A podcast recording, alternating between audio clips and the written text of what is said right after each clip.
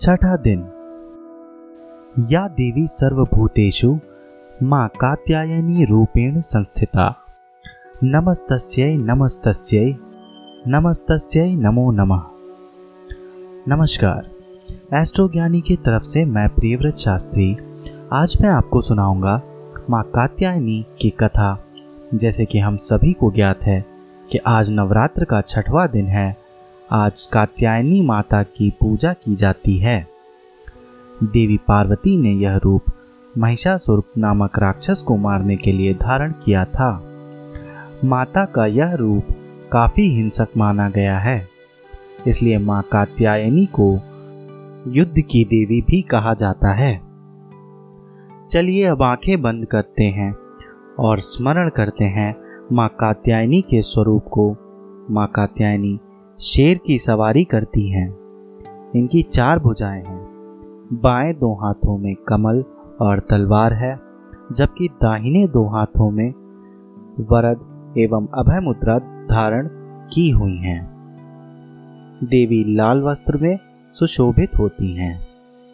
पौराणिक कथाओं के अनुसार देवी कात्यायनी ने कात्यायन ऋषि को जन्म दिया था, इसलिए उनका नाम कात्यायनी पड़ा। कई जगह यह भी संदर्भ मिलता है कि वे देवी शक्ति के अवतार हैं और कात्यायन ऋषि ने सबसे पहले उनकी उपासना की, इसलिए उनका नाम कात्यायनी पड़ा।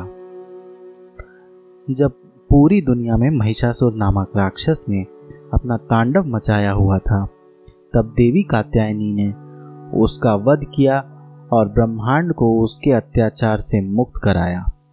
तलवार आदि अस्त्र शस्त्रों से सुसज्जित देवी और दानव महिषासुर में घोर युद्ध हुआ।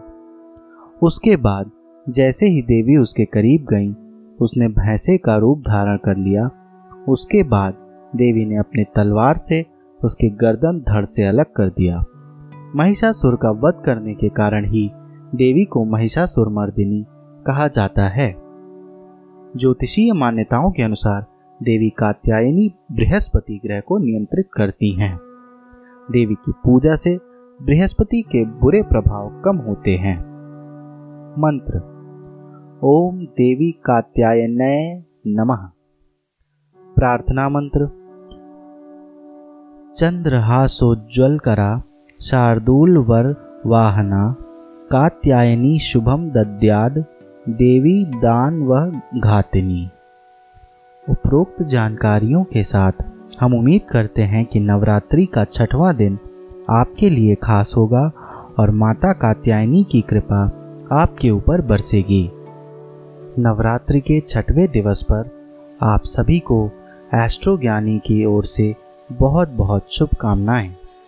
इसी के साथ आज विदा लेते हुए फिर मिलेंगे अगले एपिसोड में।